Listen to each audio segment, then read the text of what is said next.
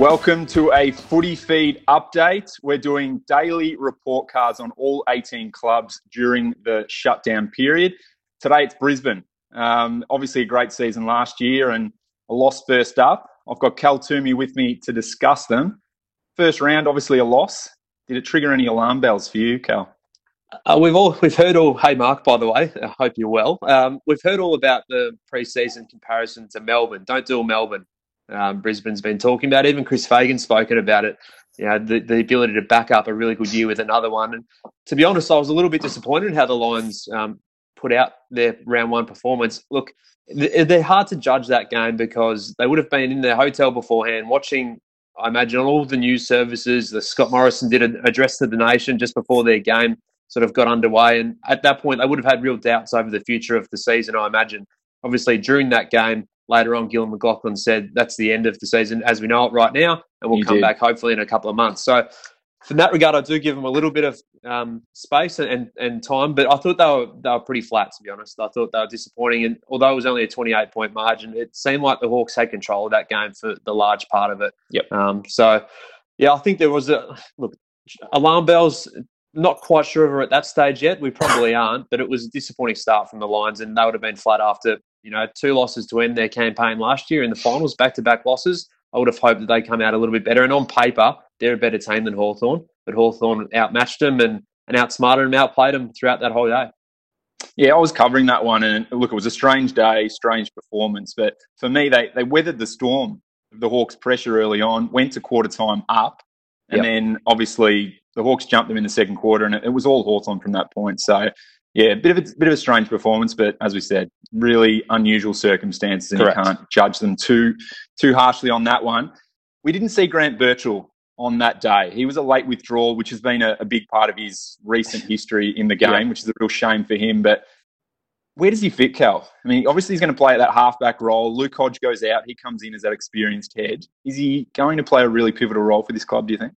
Personally, I'm not sure that he was the most necessary pickup. I know he came for cheap and, and doesn't cost them too much in that regard, and they didn't have to give up much to get him. But mm. just the, the reality of their situation, I'm not sure why he was such a, a needed asset to bring into the club. He's played what um, you know only eight games, I think, since the end of 2016.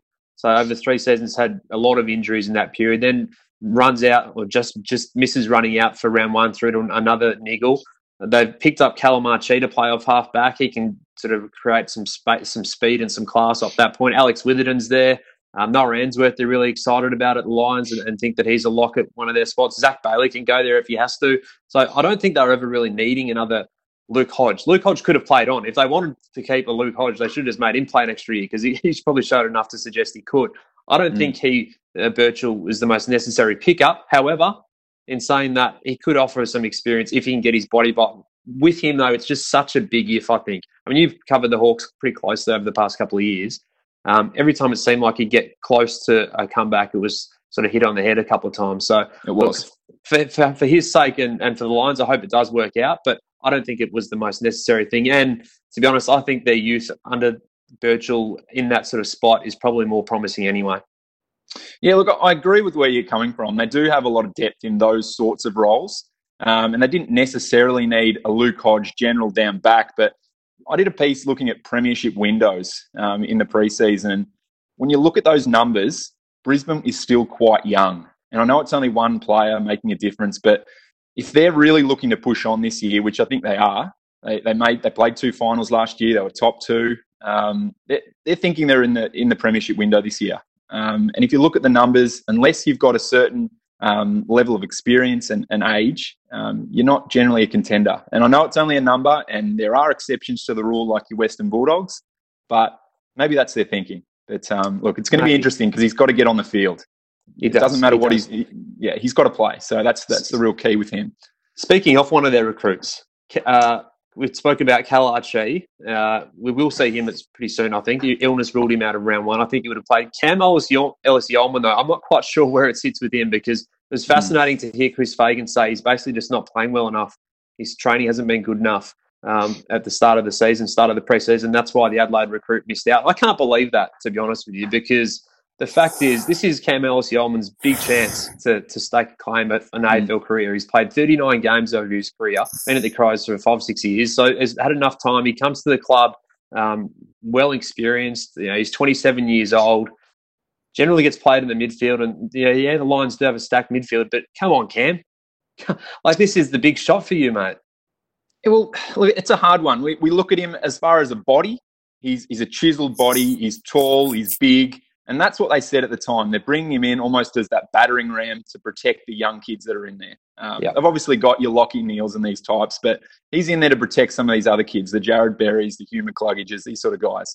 Um, him not playing well enough, is it, is it a reflection on him not working hard enough? Or is it the fact that he's maybe he's not that good? It's, it's hard to tell. Um, there were a few eyebrows raised when he was given three years. Um, yep. There was even talk of four years early on.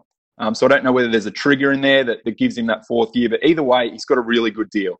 Um, this is his opportunity. He's been in and out. He's had a few injuries, but he has been in and out just from form at the Crows. So we're, we're going to find out if he's any good here.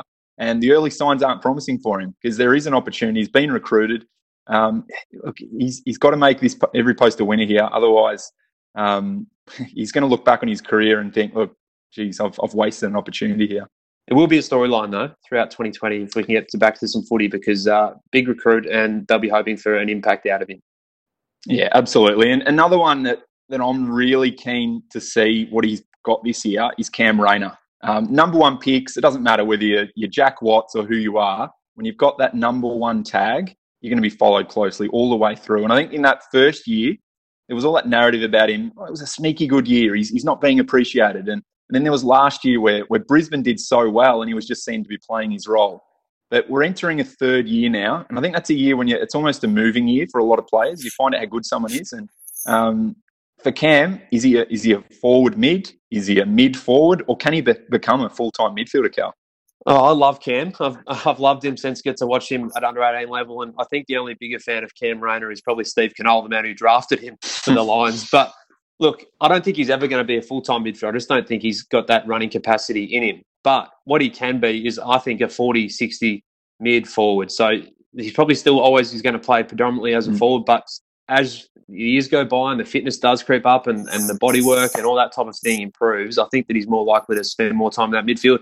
And to be honest, the Lions don't necessarily need him in the midfield. Mm. They're stacked in the midfield. So um, they can throw him in there, you know, here and there for, for and Perts, but I just don't think it's going to be necessary for him to do that full time. I think he's a star, though. I, and I do hope with you as well that this is the moving year for, for Cam Rayner because he's played every game since joining the club. He had a couple of real opportunities in that final against Richmond, which he was probably a bit too wasteful early on, as were a lot of his teammates. Um, so I think the big stage will suit him and it has always suited Cam, but yeah, as they progress, I think he's going to be, be a lot better as as sort of the team environment works around him too. So yeah, I'm a big fan of his. I just don't think it's probably necessary for him to be a full time midfielder at the moment, and nor does he maybe um, have that sort of attribute in him in terms of his running capacity. But geez, if it's one on one in a couple of years as him as a deep forward, um, I know who I'd be backing. It's been a bit underwhelming that 2017 draft at the top end. I was looking at it the other night, and it's going to be a really big year for a lot of guys. Your Davies Uniackes, your, yep. your Paddy Dows, uh, even the, the, Fremantle boys, the, the and the Brayshaws. We need to yeah. find out a bit about them this year, outside of Jaidyn Stephenson. I was about to say he he is the obvious winner, isn't he? Mm. Um, out of that pool, so yeah, there's a lot to like about him. But there is some midfielders at the top there who'll be wanting to use 2020 as their big year. A guy who slid in the most recent draft. So he wasn't in that right in that top end when he was talked about potentially being there was was Deven Robertson. Um, Brisbane traded up to get him, um, so they were keen. They were surprised that he slid, and then he came in as we talked about with Grant Birchall a bit earlier. He came out. Deven Robertson came in and made his debut. How much footy does he play in 2020, Cal? I was great to see him. I, I, think he looked a little bit off the pace, but as did a few of his teammates who were far more mm. experienced. So that was okay to sort of understand that that's where that was coming from from Deven. But yeah, I think he's definitely going to be in the mix to play. And at most clubs, he'd probably be playing all the time. But given their uh, number of match match winners inside uh, inside the contest in the middle there for the Lions, and he probably doesn't play too many other positions, Marc. So I, I don't think you can mm. probably rest him as a small forward or a half forward at this point of his career. So he's a ball winner. There's there's there's nothing too fancy about him apart from the fact that he just goes and gets his hands dirty and and comes out with the ball most times. So yeah, I think he'll play a little bit of footy here and there, but he's probably always going to be in the 25 to 26 squad. Um, and his consistency is certainly something that um, no one ever takes for granted with Deven Robertson. So he'll keep putting his name forward. I like that he got a game early and was able to strut his stuff. And look, the Lions loved him, loved him throughout last year, and obviously traded up to get him on the second night off the draft. So uh, they obviously were pretty prepared to give up a bit to go and get this WA captain who'd been a star throughout the championships, averaged 30 touches, think about uh, four or five clearances a game, and half those possessions contested. So his qualities are on show for everyone to see, and hopefully we see him a little bit at AFL level this year. But you know, I, knowing Deven, he's he's a little bit um, impatient, so I'm sure that mm. he'll be wanting to play as much as he can this year. But there are also some good players ahead of him in that midfield um, brigade. Now, Cal, before we wrap it up, I absolutely love what the Lions have done with their list management. I'm a big rap for Dom Ambrogio and, and what he's done. And I did a piece last year looking at just how well they've locked away their future. They're really happy with this group. And because of that, they've signed guys away really early. Um, I think they've only got sort of 15 guys, if that, out of contract this year. And a lot of their main guys, their core, are already locked away until at least next year and beyond, which is really promising stuff. The question for you, Cal, this is an area you look at really closely.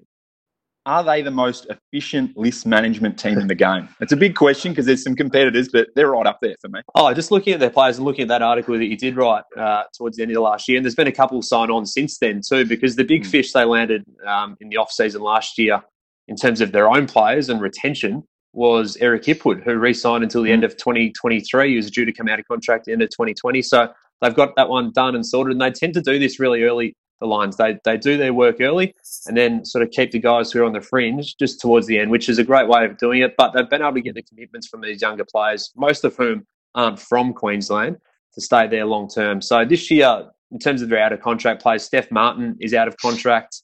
Uh, the ruckman who obviously went down in round one with that knee injury, so he'll miss eight, eight to ten weeks of training over the next little bit. But hopefully, who knows if footy returns in, in June, then he'll be right to go for that.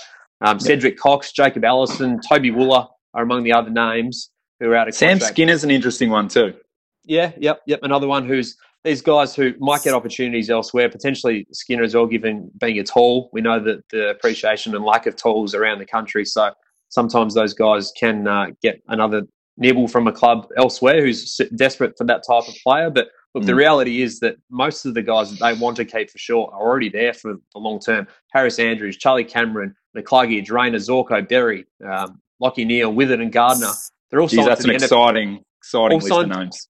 All signed to the end of 2021 at least. So, and and a couple of those well uh, well longer as well. I think Joe Berry's 2024 or something like that. So, which seems an absolute eternity away in the current landscape. But the reality is that the list management team have done a great job of keeping these guys happy, and the club's culture has changed as well to to, to sort of reflect that. So the guys where you know these Victorian boys like Alex Witherden and Cam Rayner and, and Jarrod Berry McCluggage, they're more than comfortable staying up there for the long term and they see their future there. So, yeah, I think the question, or the question was, are they the most efficient list management team in footy? You'd have to say yes with the amount of players mm. that are locked in uh, for the long term. Thanks very much, Cal. That brings us to the end of the Lions. Hopefully, the, the Brisbane fans got a little bit out of that while they're going stir crazy waiting for footy. And I hope you're hanging in there with lockdown as well. You look like you're keeping your, your mind uh, pretty busy there. So good. Hang in we're there. Tr- we're trying. We're trying. Good to chat lines and good to talk footy, Marc.